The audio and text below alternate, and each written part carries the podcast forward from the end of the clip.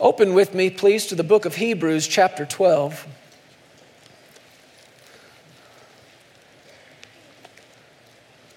And while you're looking for Hebrews 12, I'm going to ask him to put once more Second Chronicles chapter 7, verse 1 on the screen. And you and I have been looking at this together for the last nine weeks. My, how time flies.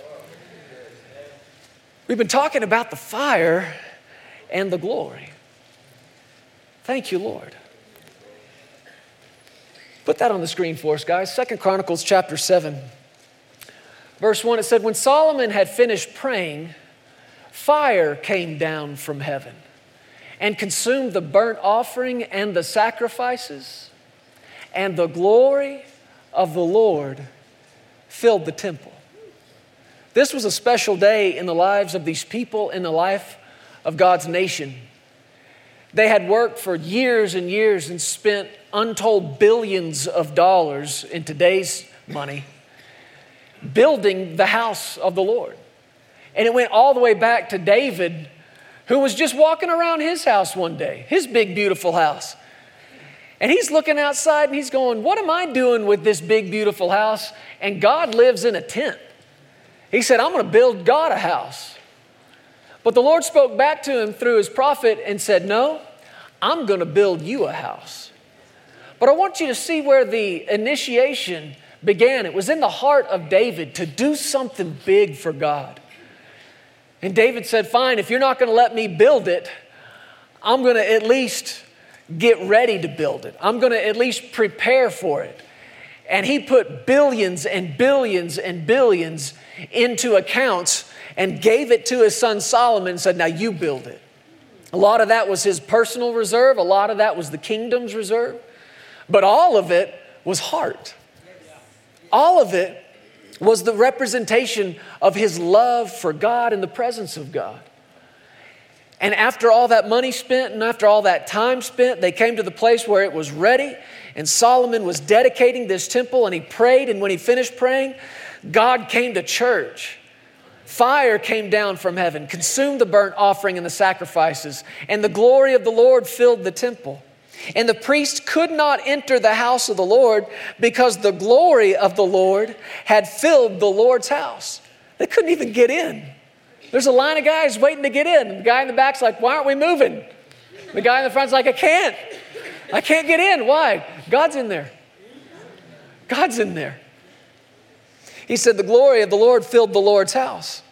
When all the children of Israel saw how the fire came down and the glory of the Lord on the temple, they bowed their faces to the ground on the pavement and worshiped and praised the Lord, saying, For he is good and his mercy endures forever.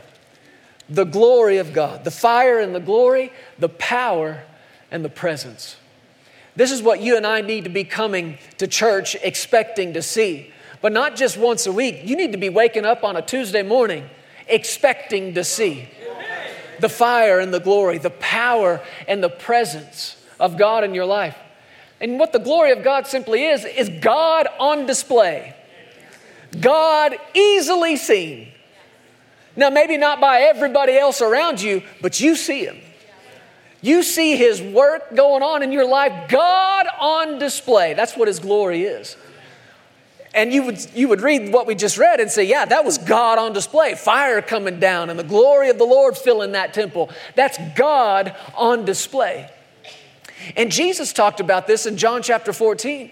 He said in verse 21 if there's anybody that loves me, he'll be loved by my Father. And I will manifest, Jesus said, I will manifest myself to him.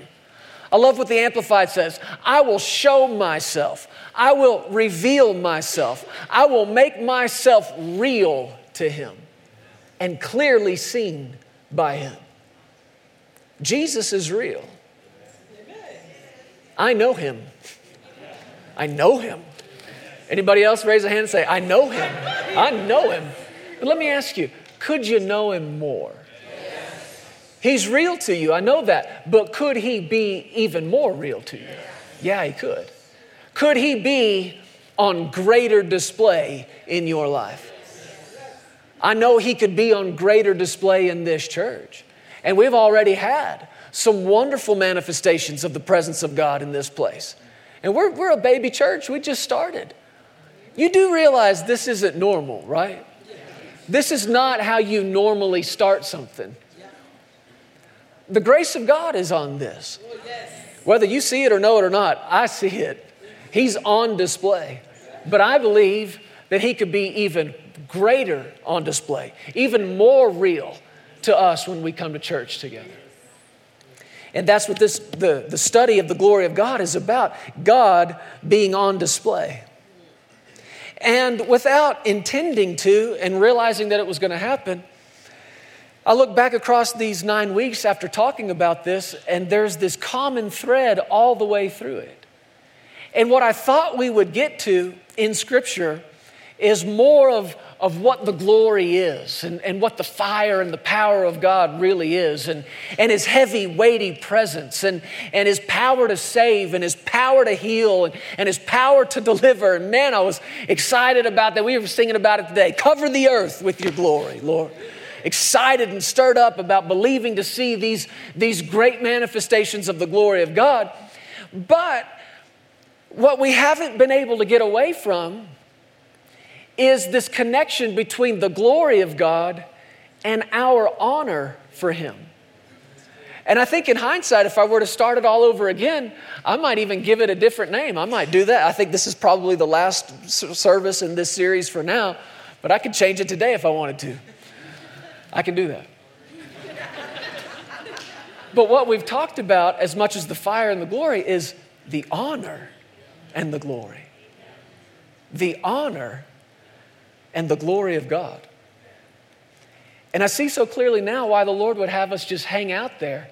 It's because what good is all that power if it stays locked up behind some door in your life, never manifesting?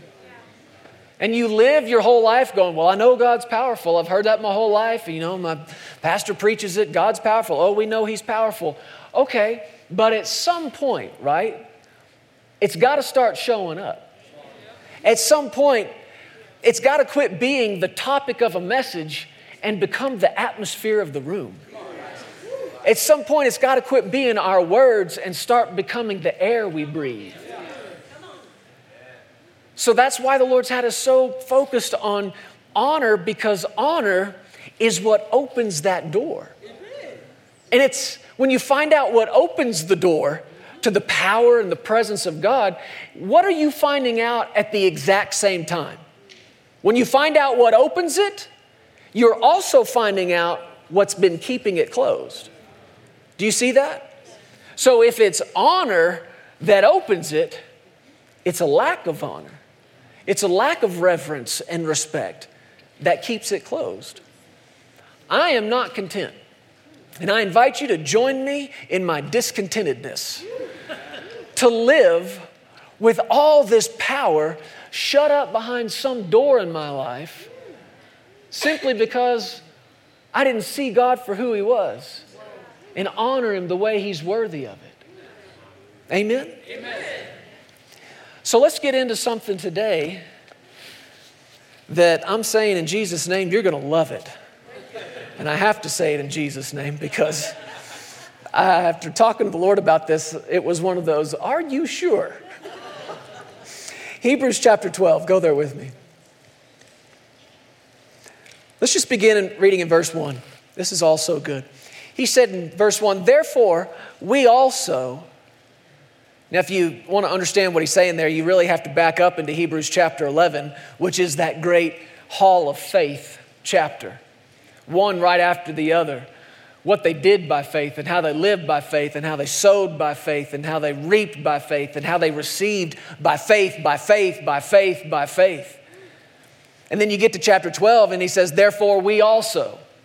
Well, we also what? By faith. He's putting us in that chapter. He's putting us in that same great hall of faith. That's awesome. We also or you could say, we also by faith, since we are surrounded by so great a cloud of witnesses, Let us lay aside every weight and the sin which so easily ensnares us, and let us run with endurance. Some translations say patience. Let us run with endurance the race that is set before us. How do we do that? Verse 2 looking unto Jesus. Man, we've talked all about that already this morning. Eyes on Jesus. Eyes on Jesus.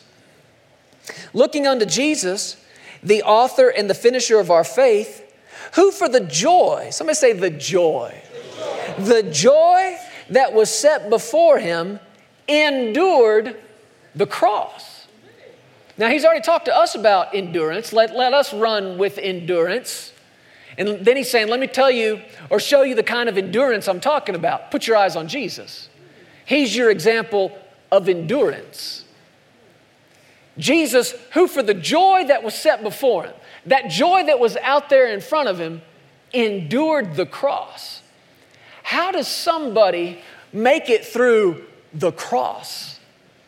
If you know anything about the cross and, and the, how do you even put it into words, the, the physical toll that the body has to pay to endure the cross, it was horrific. It's a high price to pay, not to mention what he was accomplishing in the spirit while he was on the cross. The cross, as awful and terrible as it was, wasn't the highest price paid. It's the separation from the Father that he endured for your sin and for mine. How does he endure that? Now, you think anybody else has no choice. You take a common criminal who has no power of his own, and you surround that person with Roman soldiers and they've got hammer and nail, whether he wants to endure it or not, he's, he's going through it.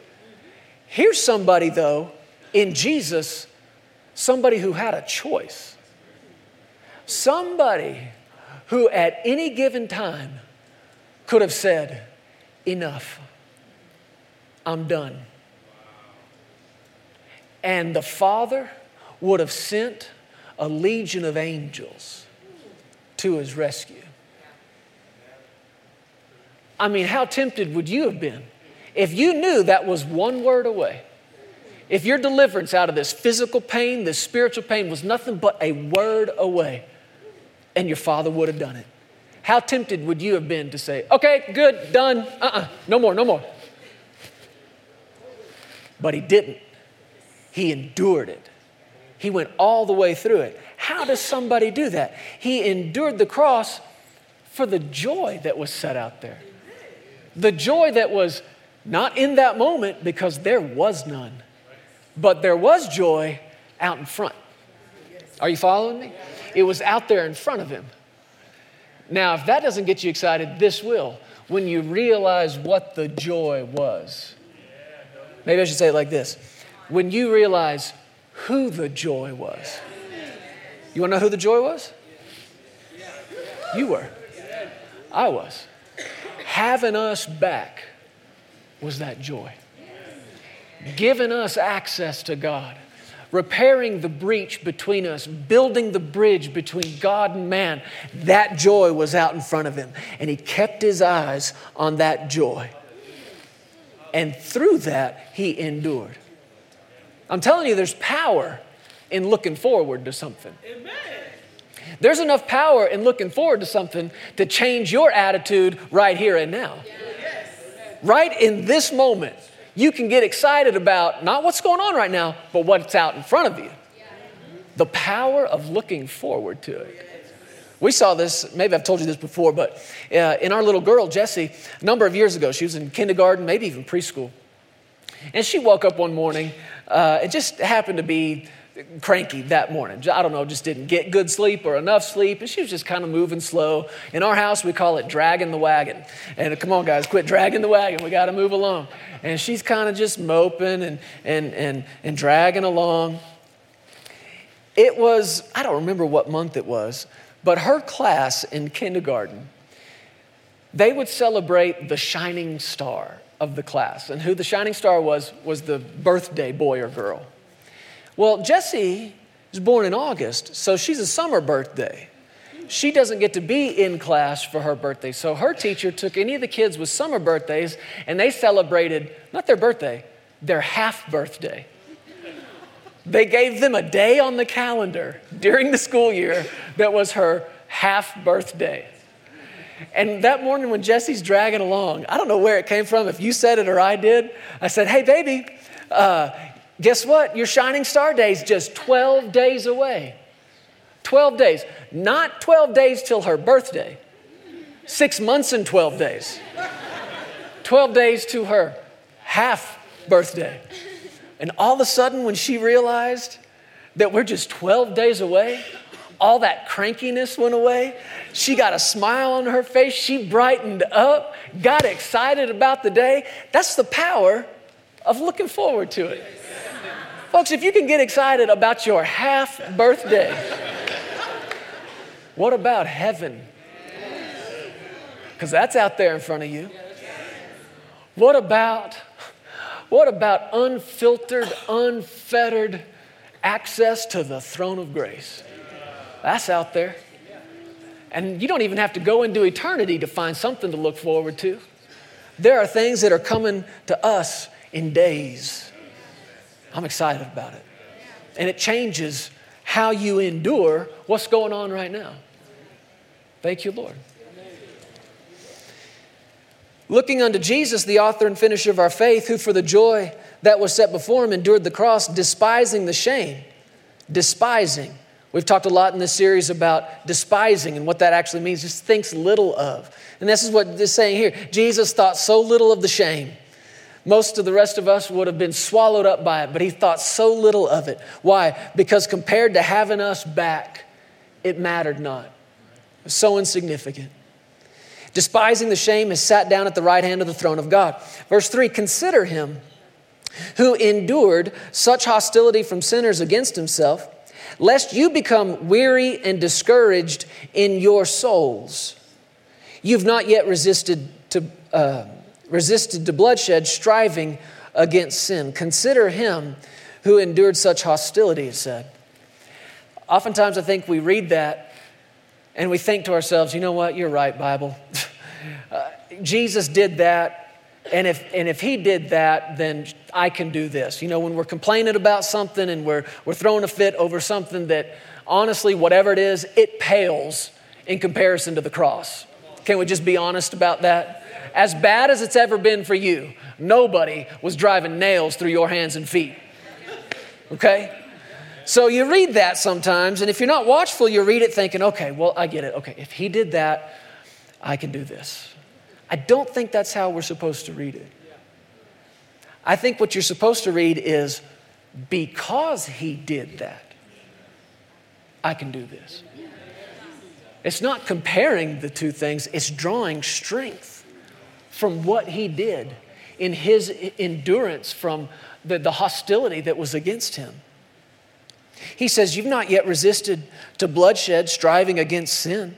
Now, this is what I want to get to today, verse 5. And you have forgotten the exhortation which speaks to you as sons. You could say sons or daughters. What exhortation is he talking about? This is it. My son, do not despise the chastening of the Lord. Don't what? Despise it.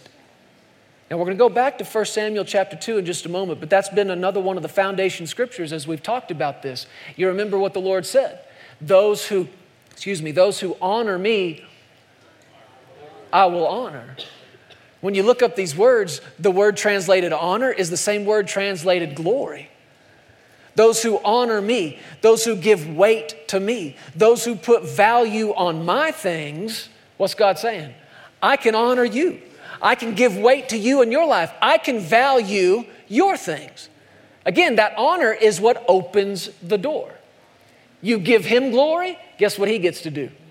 Give you glory. He gets to shine the glory of God into your life. But then he said, Those who despise me will be lightly esteemed. So there's that correlation again to the difference between what's weighty and what's heavy. Despising, when we think about it, we think about, ooh, gross, I hate that. And nobody in here would say, ooh, gross, I hate God. Surely not. So, no, I don't despise, but that's not the fullness of what that word means. It just means to fail to appreciate. To despise just means you don't give it enough weight, you don't find it valuable. And he said, that's why he's drawing this picture here. You give weight to my things, I'll give weight to yours. If you do not find my things weighty and valuable, I don't have access to give you weight and give value to your things. See what's keeping the door closed? A lack of honor. So he uses that same word here. My son, do not despise, do not think little of, do not give no weight to the chastening of the Lord. The chastening of the Lord. He's talking about correction. See how excited everybody gets? don't despise it, don't think little of the chastening or the correction of the Lord, nor be discouraged when you are rebuked by him. Notice he said, when you are rebuked by him, not if, when. When you are rebuked by him, don't be discouraged. Verse 6 why? How can I keep from being discouraged? For whom the Lord loves, he chastens or he corrects and scourges every son whom he receives.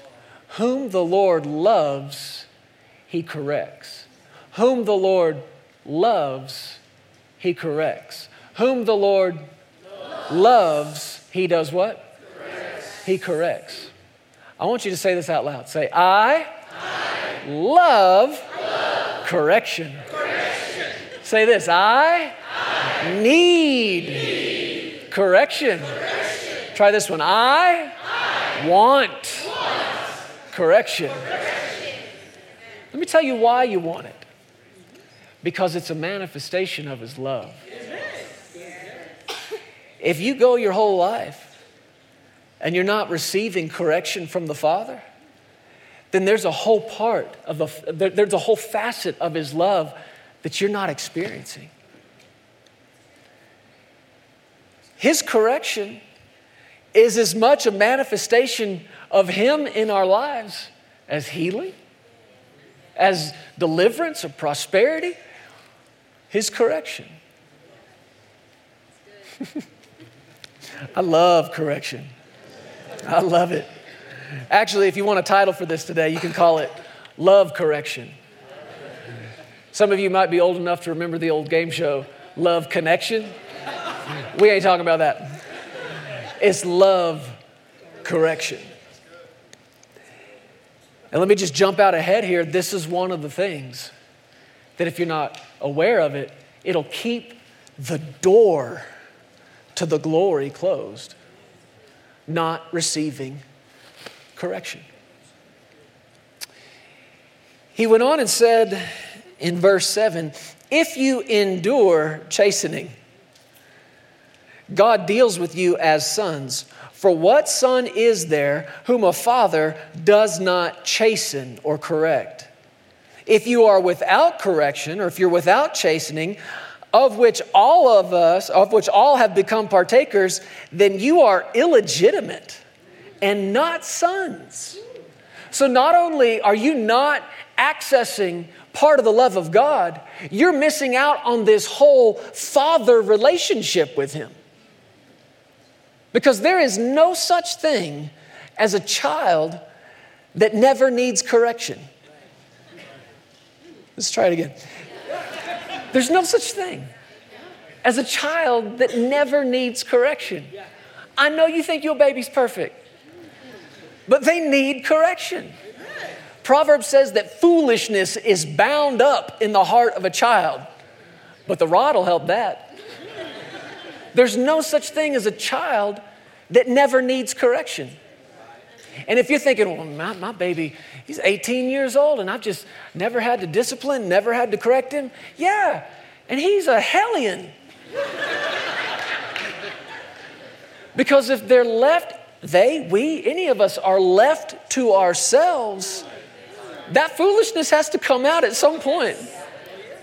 There's no such thing as a child that never needs correction, and there's no such thing as a child of God that never needs correction. Now, if all you ever hear from God is yes, or you're great, or way to go, or yes, do that, if all you ever hear, me, I should say it like this if all you ever hear is exactly what you want to hear, you are not listening. not close enough. Because there's a whole side of him, because he is love. And what does love do? It corrects. Love corrects, just like a father would correct, because he is a father. Thank you, Lord. Proverbs 13 24 says, I'm going to give you a blank and I want you to fill it in. Don't put this on the screen, don't give this away. He who spares his rod does what to his son? Wrong. It does not say spoil. Put it on the screen. Proverbs 13 24. He who spares his rod does what? Hates. Oh. Somebody got it. He who spares his rod, that what is that? Correction does what? Hates? Hates his son? I just love my kids too much. There's no way I could discipline. There's no way I could correct. You don't love them. Don't look at me like that. I'm reading Bible to you. He who spares his rod, it's much worse than spoiling. It's hating. And I don't know, there might be some translations that say spoil. I don't know where we got it, but I'm telling you, that's what the word is. He who spares his rod or never corrects actually hates his son. But he who loves him disciplines him. When? Promptly. Why? Because love does what? Corrects. Love corrects. Go back to 1 Samuel. We made mention of this a second ago. But 1 Samuel chapter 2, this has been one of our foundation scriptures for this whole series. Verse 30 again, I've just mentioned it. The Lord said to Eli, the priest, Those who honor me, I'll honor. Those who despise me will be lightly esteemed. But this was correction. You need to understand the context that God spoke to this man in. Eli's sons, his sons, were acting and living so inappropriately, so sinfully. These sons of the priest were actually stealing offerings, the, the offering that the people would bring of the sacrifice, they would keep it. And the Lord had already given them as, as the family of the priesthood, He'd already blessed them out of the offering. But to them, it wasn't enough. They wanted more. So they stole on top of what God had already given them. On top of that, they were having adulterous relationships with the women who served in the tent, in the sanctuary. And this was happening not once, not twice, but over and over and over again. See, God had made a promise to this tribe that you'll stand before me all the days. And, and out of this tribe will come the priesthood and this office that I've given you. And it was an honor and there was a blessing attached to it. But these guys got to live in like it was granted and they were untouchable. And word came back to Eli about what his sons were doing. And uh, he said to them in verse 24, so back up from where we were reading, he said, No, my sons, it's not a good report that I hear. You make the Lord's people transgress. If one man sins against another, God will judge him. But if a man sins against the Lord, who will intercede from him? But listen to this next part. Nevertheless, they did not heed the voice of their father. The NIV says, His sons, however, did not listen to their father's rebuke. They didn't listen. Part of the reason why they didn't listen is the rebuke wasn't strong enough. When this kind of junk's going on, is not the time to sit down and say, Boys, listen, you know I love you, but you can't do that. Now promise me, promise me you're not going to do this anymore. What God actually said to Eli just a few verses later, he said, You know, I said, I said your family's going to stand before me. But he said, Not now. Not, not now. Now the rule is those who honor me, I'll honor them. But those who despise me, be lightly esteemed. And what God told Eli was this He said, You honor your sons more than you honor me. He said that to him. You honor your sons more than you honor me. How did he honor them more? By not shutting that junk down. This is not a time for a behind closed doors warning. You got to shut this down. I don't care if they are blood. I don't care if they are your boys. I don't care if you raised them. You were there the day they were born and you've loved them every day of their life. If you love them, you'll shut this down. You want to know what happened to those boys? They both died on the same day in battle. No honor for God. The correction wasn't strong enough, and the correction they did receive, they didn't hear it, they didn't regard it. And God's anger was aroused, saying, You've honored your family more than you honor me. Listen to some of the things the scripture has to say about correction. Say it again I love correction. I need it. I want it. Proverbs 10, verse 17, uh, most of these, all of these are going to be out of the book of Proverbs. Isn't it interesting that this book of wisdom has so much to say about correction. Proverbs 10 17 says, He who keeps instruction is in the way of life, or you could say the path of life. But he who refuses correction goes astray. He gets off track. Proverbs 12, 1, whoever loves instruction loves knowledge, but he who correct, or who, excuse me, he who hates correction is what? Stupid. Stupid. Can I admonish you this morning? Don't be stupid. He who hates correction is stupid. Proverbs 13, 18 says, Poverty and shame will come to him who disdains correction, but he who regards a rebuke will be honored. Honor, glorified, given glory. How do you get that? regard the rebuke, receive it, hear it, acknowledge it. Proverbs 15:5 in the New Living Translation says, "Only a fool despises a parent's discipline. Whoever learns from correction is wise." Uh, chapter 15, verse 10 says, Harsh discipline is for him who forsakes the way, and he who hates correction will die. Is this serious stuff? Yes. Is this serious? Yes.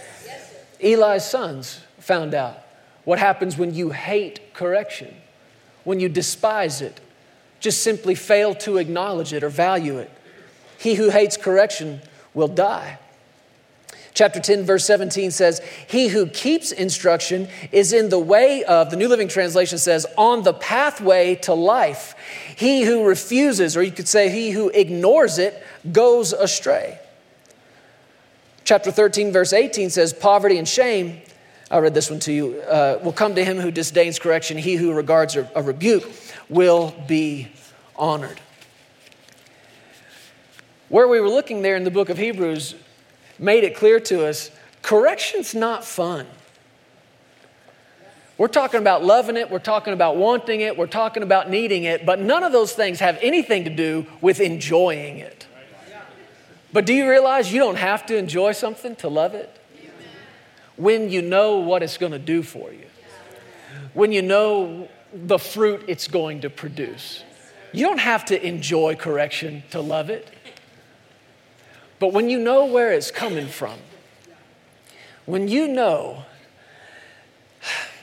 that God is not just God, but He's your Father, and He loves you, then when you hear something and it just it hurts your pride when, when it gets called out and you get called on the carpet and it, it, it, it's that's why I had to write to him and say, Don't be discouraged. Why? Because it's kind of discouraging.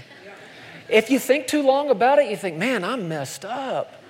I blew it. And what you don't want to do is give so much thought to that that you actually end up opening the door to the devil to come in and say, Yeah, you know what? You really did.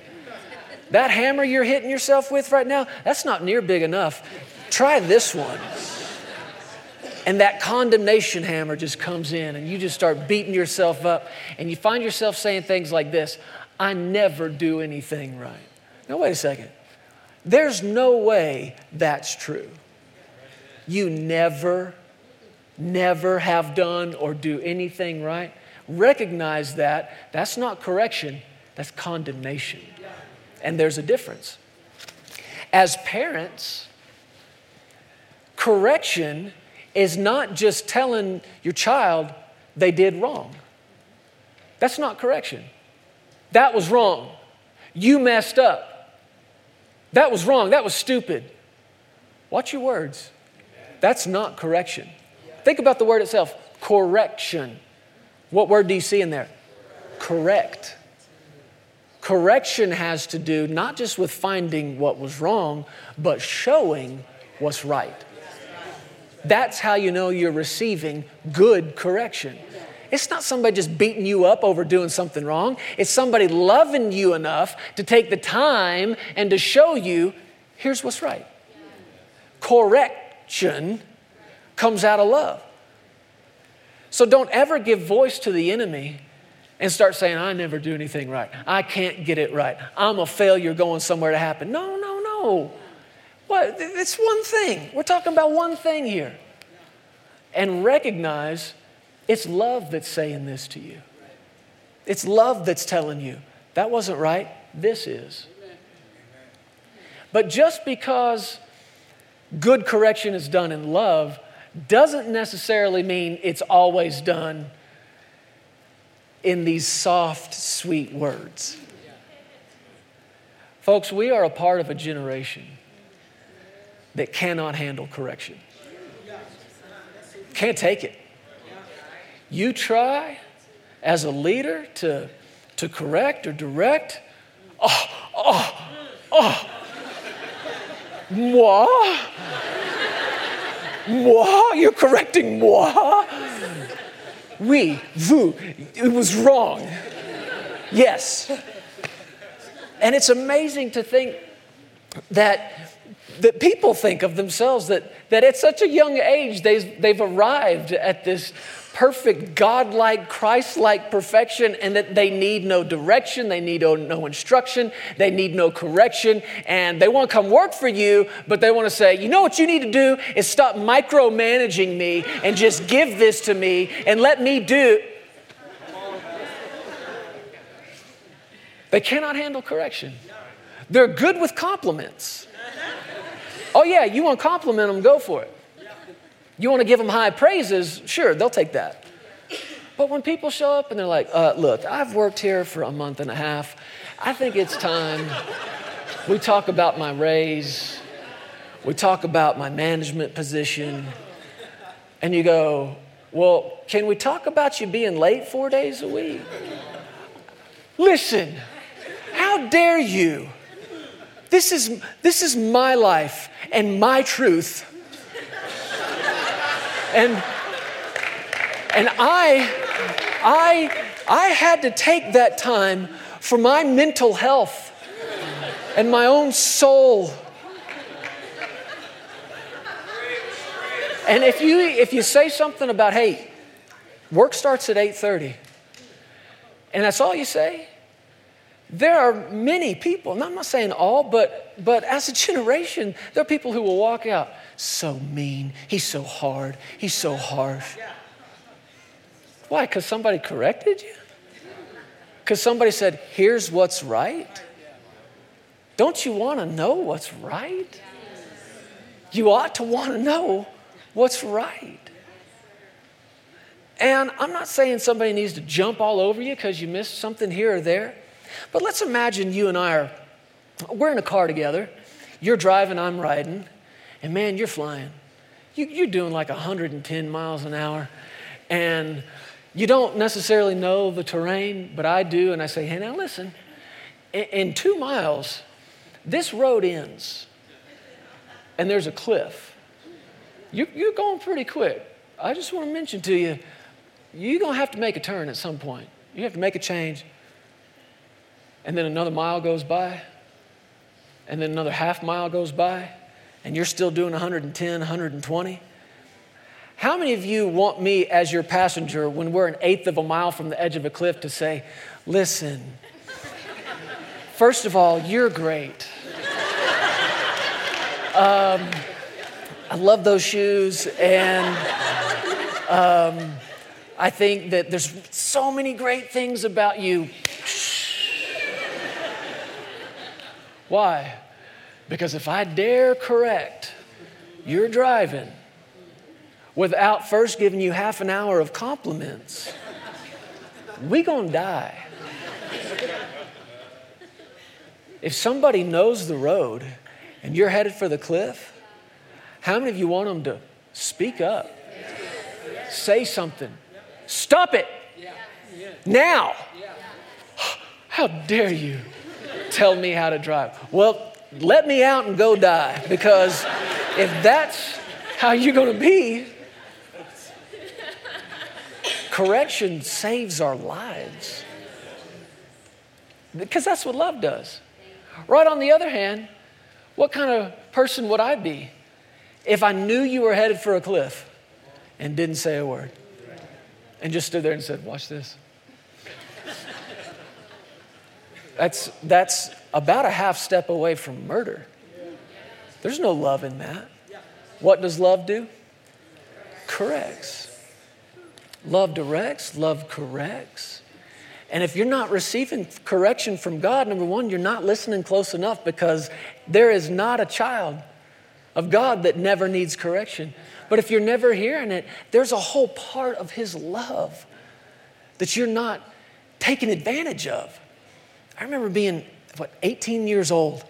And I came into my parents one day and I said, I so love hearing the voice of God that it, I don't care if it comes to me in the form of correction. As long as it's Him talking, I love it. And that's the place you got to come to, where you so love the manifestation of the glory of God that even if it shows up in your life with Him correcting you, you decide, I love that. Oh, that hurt so good. But man, you got to get through that pride. You got to get through that arrogance. You got to get through that embarrassment. I told you just a few minutes ago. I got corrected this week. I had already stood up here on several different occasions and said to the church, hey, we're going to pay this building off. We're going to get into this building project and, and pay off project together. And then after taking some time and praying about it, there's a lesson in there somewhere. the Lord said, That's not right. Now I got a choice right then. Father, that's embarrassing. I got to stand up and tell everybody. But here's the deal people already knew you weren't perfect. They knew that about you. I don't know if that's, that's a surprise or a shock to you, but they already knew. They knew that about you. And do you know that I would way rather have the help of God in doing what He wants us to do than spare some brief period of what? Oh, sorry, I got that wrong. He loves us. He loves us. And because of that love, yes, that love will encourage you, and yes, that love will bless you, and yes, that love will tell you wonderful things about the way He sees you and, and what He's called you to do and who He's called you to be and, and what He sees that you're capable of. But what else will that love do? Correct. Correct. And don't be caught going, God, um, can we go back to all that other stuff? Like, tell me again how great I am. There's a whole part of the love of God. There's a whole part of Him as your Father you're not receiving if you're not open to correction. I love correction. I think I didn't read that to you in Hebrews 12. He said in verse 9, Furthermore, we have had human fathers who corrected us and we paid them respect, shall we not much more readily be in subjection to the Father of spirits and live? Now, even paying respect to human fathers seems to be a lost art. Not in this house. You need to be saying that. That no matter the way that our culture goes, in your house, it's going to be a godly environment, it's going to be a godly atmosphere, and the children growing up in our homes. This is part of raising a family in the household of faith, is that they are given to respect and to honor. And there's practical teaching in that, but we train them honor your father and your mother. Why? Because the Bible says it'll go well with you. You'll live a long life, you'll prosper. Honor opens the door to prosperity. Isn't that amazing to think that raising a kid with some manners could have this kind of effect on their lives that they prosper? But we've already talked about it. Employers right now, all over the world, are having to deal with generations who are 22 and have arrived. And they know everything, and they can do anything. And you need to leave me alone so I can do it. But do you know how much it would stand out when your son and your daughter comes into an interview and are dressed nice?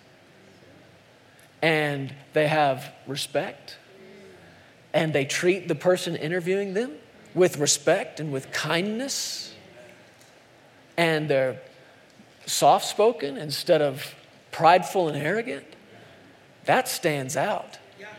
That stands out beyond anything you can put on a resume. And if there's an employer or a leader that's worth anything or knows anything, they may look at some of the credentials and some of the achievements, but if they sit across from somebody that carries the honor of God, they'll be drawn to it like a magnet. Think about it. It's already going well with them. They got selected, and people with higher education and more experience got passed over. What opened that door? They treated mom and dad with respect and they were raised in a home that taught them to respect. And when they disrespected, the parents honored God more than they honored their children, and they got corrected. They got corrected. There's a great scripture in the book of Proverbs. I should have found it for you.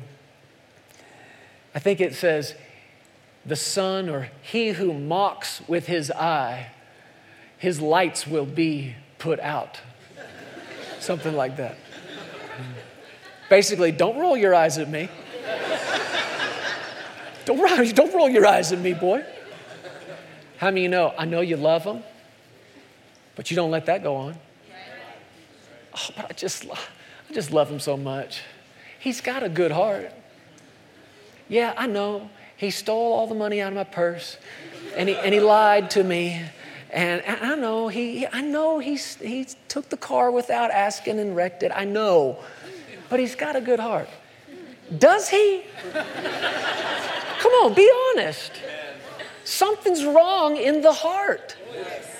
How do you get that changed? Correction. Showing them what's right. Okay. He says, uh, for they, verse 10, indeed for a few days chastened us as seemed best to them. But he, talking about God, our Father, for our profit, that we may be partakers of his holiness. Now, no chastening seems to be joyful for the present, but painful. Nevertheless, afterward, it yields the peaceable fruit of righteousness to those who have been trained by it. It tells you right here look, it's not fun. You don't enjoy it, but you don't have to enjoy it to love it if you know what it's producing in your life. In the last couple of minutes that we have here, let me give you three ways I believe the Lord corrects us. And we'll put these scriptures on the screen for you. Number one, He corrects us through His Word. Won't you say it? He corrects me, he corrects me. through His Word.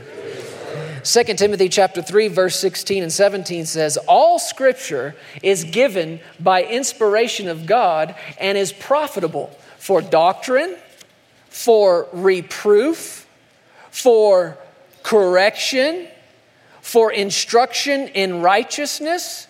And here's the result that the man or woman of God may be complete, thoroughly equipped for every good work. Man, I like the idea of that.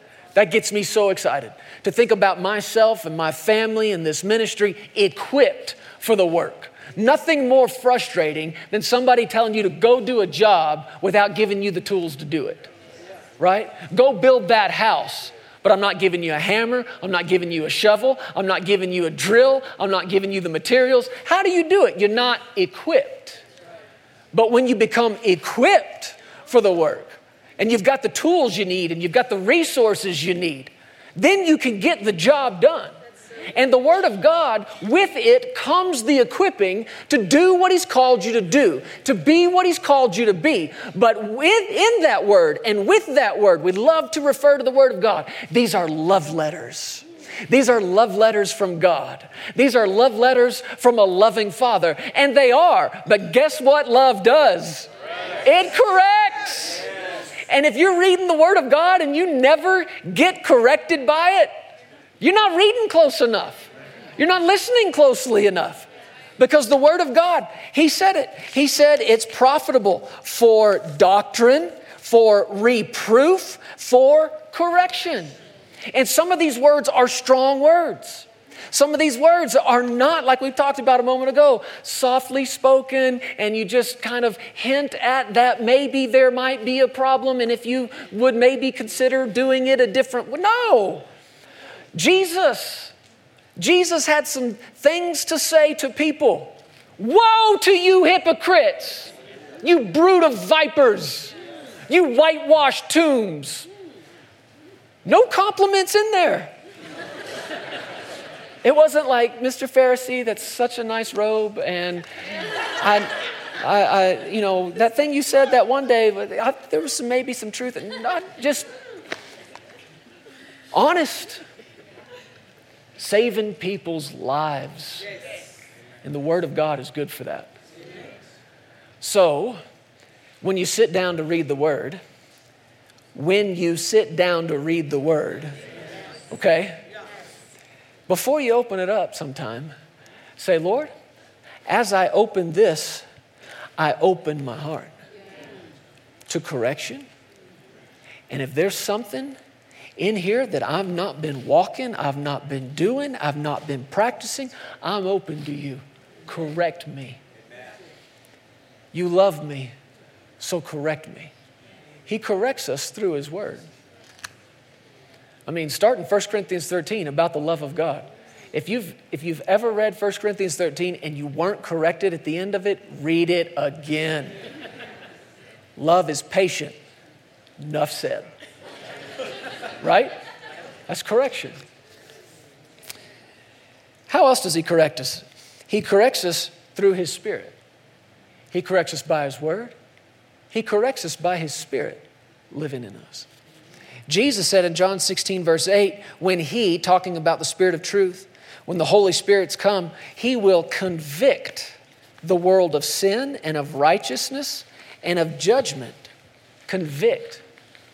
That's the same word used or translated convince, correct.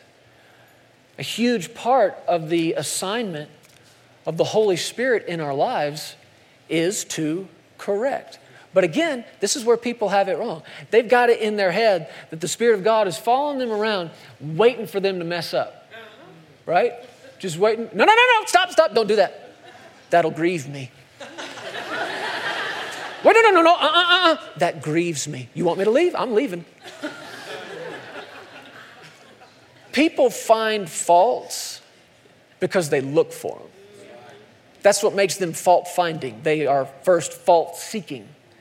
The Spirit of God is in you not to find fault. He's not walking around with that holy no no stick, just wanting to slap your hand, slap your hand, slap your hand. That's not Him. Jesus, here in John 16 and in other places, told us He doesn't speak of His own. He takes of mine and He declares it to you. In other words, the Spirit of God is in you with one purpose to show you Jesus. To show you Jesus. To reveal Jesus to you. And when He's revealing Jesus to you, what are you seeing? What is correct. You are seeing perfection. You are seeing what's right. And this is the way the Spirit of God corrects us. When we miss it, when we mess it up, or when we sin or fail or whatever it is, He corrects you not by going, Oh, you did it again. You idiot, you did it again. That's not His voice. Loving correction is not just the finding of a fault, loving correction will show you perfection. So that you and I can say, Okay, now wait a second. That's Jesus. That's what Jesus does. This is what I did. Hmm. This doesn't look like that. And that doesn't look like this. I see what's right. I see it. The Spirit of God is in you to show you Jesus. And in seeing him, this is so powerful. First John chapter 3 says, When we see him, we will be like him. Oh, thank you, Lord because we see him as he is. So he corrects us by his word, he corrects us by his spirit. And once again, if you've never received correction there in your heart, listen closer because he loves you. And that's what love does. And then finally, this one you're going to really love. He corrects us by his word, he corrects us by his spirit, and he corrects us by his people. And that's where people get hung up. They're all good as long as you're talking about getting correction from God.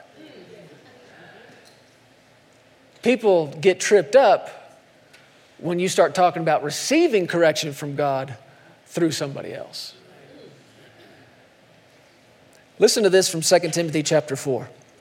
This is Right after what he said to him in chapter 3, the last part of that verse, he said, All scripture, or last part of that chapter, all scripture is given by inspiration of God, is profitable for doctrine, for reproof, for correction, for instruction in righteousness, that the man of God may be complete, thoroughly equipped for every good work. Chapter 4, verse 1 I charge you, therefore, listen to this, before God and the Lord Jesus Christ, who will judge the living and the dead at his appearing and his kingdom. What's the charge? Preach the word. That's the charge. Be ready in season and out of season to do what? Convince. It's the same word translated convict. To convince, to rebuke. He's talking to a preacher. I charge you, preacher. Preach the word. And in the preaching of the word, convince or convict, rebuke, exhort and then you need this with all long suffering, because it's going to take some patience. He's talking to a young pastor. Preach the word. Would there ever be pressure for a pastor to not preach the word? And the Lord says, address this. And the pastor says, uh uh-uh. uh, i am not addressing that. Those people give. Preach the word. I'm not preaching that. Those people serve. Preach the word. Yeah, but what if somebody feels like I'm correcting them? That's what love does. That's what love does. If, as a pastor, I never corrected, I could not stand before the Lord and say, I love those people. You know what he would say? You hated them. No, Lord, I, I preached to him. You don't correct, it's hate convince, rebuke, exhort with all longsuffering and teaching, for the time will come when they will not endure sound doctrine, but according to their own desires, because they have itching ears, they will heap up for themselves teachers. They'll turn their ears away from the truth and be turned aside to fables. But you be watchful in all things, endure afflictions, do the work of an evangelist, fulfill your ministry. He corrects us through His word, He corrects us by His Spirit, and He corrects us through His people. His people. Are you correctable? Am I correctable? Because if we're not, then there's a great degree of the glory of God that's shut up, locked behind some door in our lives that can't get out. Because it's reverence that receives correction. I'll tell you the story and we'll be done. Um, several years ago, I was in flight training and, and doing some recurrent training with my flying, and I was just looking around one day for some podcasts to listen to. I wanted to hear pilots talk. If you never just listen to pilots talk, it's, it's fun. They talk airplanes all the time. And uh, I came across a podcast. It was actually being hosted by a guy in Europe, but he was talking to a guy from just outside Dallas, not far from where I live. And I listened to this interview, and this particular guy was interviewing this pilot uh, started flying at a young age, got into the military, flew everything the military had to offer. And he just rose in the ranks, and he was definitely a skilled pilot and flew in combat and trained others how to fly. And he got so high, I guess you'd say, in the ranks and so proficient at his flying that he was actually invited to be a part of the SR 71 program. Now, the SR 71 is a military aircraft that, even looking at it now, I mean, it, it, it came out in the 60s, but even now it's a marvel. I mean, this thing would fly at 2,000 miles an hour, at up around 80 or 90,000 feet. I mean, up that high, you're looking at the curvature of the earth. And when you're flying something like that, there are precious few people in the world that could even handle something like that. It requires such precision, it requires such exactness. As a matter of fact, when they would take off, they, would, they had a, a joystick like a, a, normal fighter aircraft would. But when they got up to those kinds of speeds 1,500, 2,000 miles an hour and they're flying across continents in minutes, they would stop controlling the aircraft with that joystick and they would use, he talked about it. I haven't even seen it yet, but it's this tiny little control stick. Because at that kind of speed, you don't take a hard right. You make little adjustments, tiny little corrections. And what was interesting to me about this guy was after flying that program and then becoming an instructor in that program, and then retiring from the military and going on to fly uh, commercial aviation for the next 15, 20 years, which I thought to myself, how boring. 500 miles an hour? Wake me when we get there, right? He's used to flying 2,000. But this guy, he's got all this experience military, civilian, and th- there's, like I said, precious few people who could even begin to fly at that level. Well, this interviewer got to ask him, he's like, Well, what are you doing now? I mean, you've done everything, you've flown everything. What are you doing now? He said, um, I, I teach young people how to fly at this little flying club here in Dallas. They fly little Cessna 172s, which is kind of what I was flying at the time. It's like a lawnmower engine with wings, basically. It's, it's not impressive. And um, this interview asked him a question. He said, how do you teach these guys? I mean, you have flown everything, you've had every imaginable experience. What do you say to them? And what he said was so profound to me. He said, When you're learning, when you're learning to fly, I tell these guys all the time, something is always off. When you're learning, something's gonna be off. You're gonna be a few degrees off your heading. You're going to be uh, 50 feet off your altitude. Something's going to be off when you're learning. He said, I just look at him and say, Tell me that you see it. All I want to know is that you see it and you're doing something about it. Now, I had flight instructors who didn't have a fraction of this guy's knowledge, ability, or experience. And I've had instructors that actually made me hate flying because of the way they would talk to me. I had this one guy from India, and we're flying these little loud 172s. It's hard to hear anyway, but when somebody's yelling at you in a thick Indian accent, you're doing it wrong, you're doing it wrong, you're stubborn, stubborn, stubborn. I'm like, it was nothing but you're wrong, you're wrong, you're wrong. And he would, he would say, Come on, use common sense, use common sense. I'm like, Bro, I drive. That's what's common to me. But here's a guy who's achieved a level of perfection, somebody that could beat somebody else up over the head for getting it wrong. But you know what he said instead? Just tell me you see it.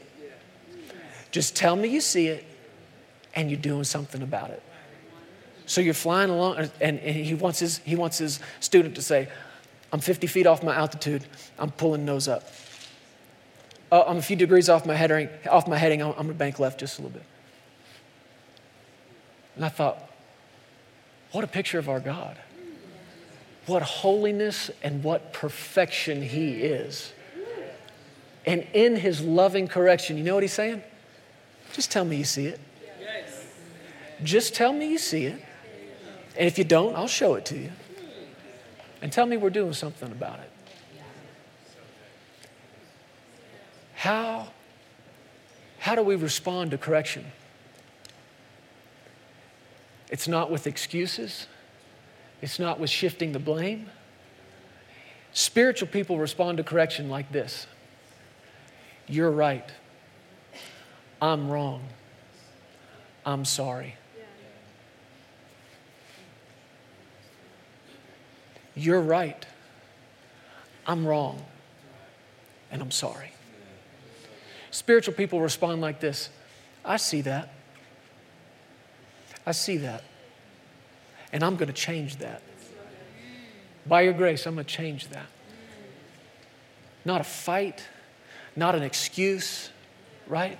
Not a pointing of the finger somewhere else. You're right, Lord. I'm wrong. I'm sorry. And you can walk away from that. I know it didn't feel good. Oh, but He loves me. He loves me. He loves me. He loves me. Amen? Amen. Say this I, I love, love correction. correction. Why don't you stand on your feet with me? I'm telling you, if we want more of the glory of God in our lives, more of God on display, you got to be open to this right here. Wide open to this right here. And just like he said in the book of Hebrews, our natural fathers corrected us and we gave them reverence. How much more should we give our Heavenly Father the reverence, the honor? Why don't you just say it out loud? Just say it, Lord, Lord correct, me. correct me. And when you do, when you do I'll, see it. It. And by your grace, by your, help, we'll do something about it. We'll Thank you for your help, Lord. Thank you, thank you, thank you. Thank you, thank you. Thank you, Thank you, Lord. The thing about receiving correction from, be it a, a pastor, a minister, another person of God in your life, here's what you got to keep in mind we don't always do it just right. If you're looking for a leader who will correct you perfectly, Godspeed and good luck, my friend and let me know when you find them. I know I've had to offer correction to different ones before, and I'm quite sure I could have said it better or, or delivered it better. But spiritual people, spiritual people will say, Lord, are you talking? Because if you are, I'm listening. Don't require something from somebody else that you're not able to do yourself. The thing with other people is they're just like you people. And if it weren't for other people, man, I'd be an awesome Christian. you would be too. But we are nothing without each other. We need each other. So I'm sure there'll be opportunity as this church grows and develops and you get plugged in. Whether it's here on a Sunday morning, you hear something from the word and you go, ooh, ouch, that stung. Don't be discouraged. Get up, walk out, and go, My Heavenly Father loves me. My pastor loves me. My church loves me. And I ain't stupid. and if somebody sees that you're headed for a cliff, be willing for them to speak up and to speak boldly. Be willing to see it, be willing to hear it, and be willing to make a change. Amen. Thank you, Lord. Thank you. Anything? Thank you, Father.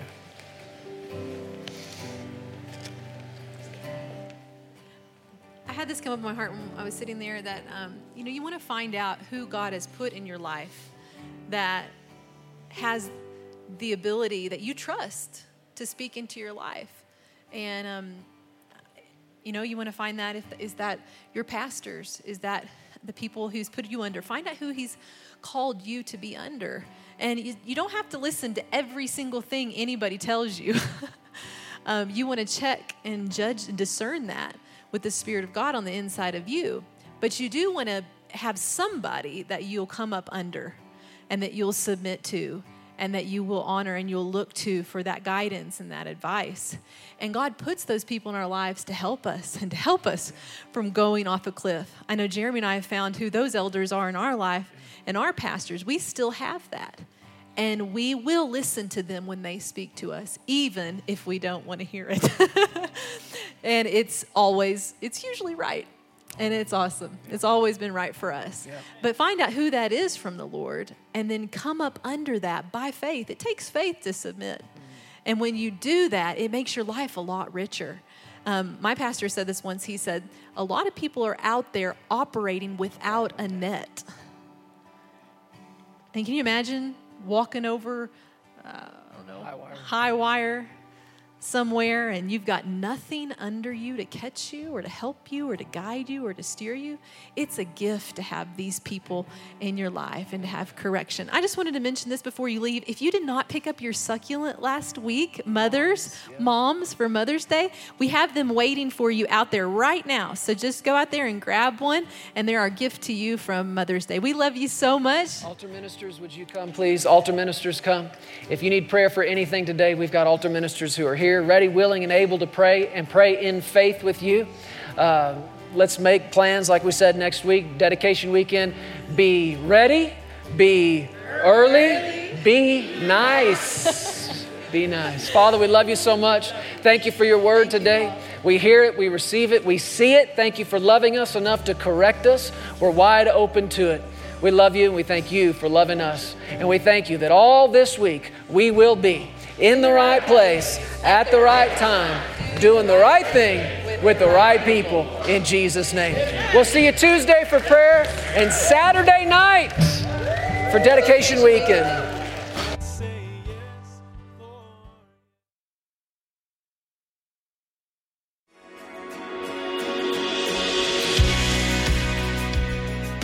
Thank you so much for tuning in today. We hope you enjoyed this message. If you need someone to pray with you, there are several ways for you to contact us. Feel free to give us a call at 817 577 0180. You can also contact us through the Legacy Studios app or either of our websites. Giving options are available online at pearsonsministries.com and legacychurch.family. If you prefer, you can also text an offering. Simply text Legacy and any dollar amount to the number 28950 and follow the prompts. Be blessed today. We love you, and remember, you are always welcome here in the house of faith.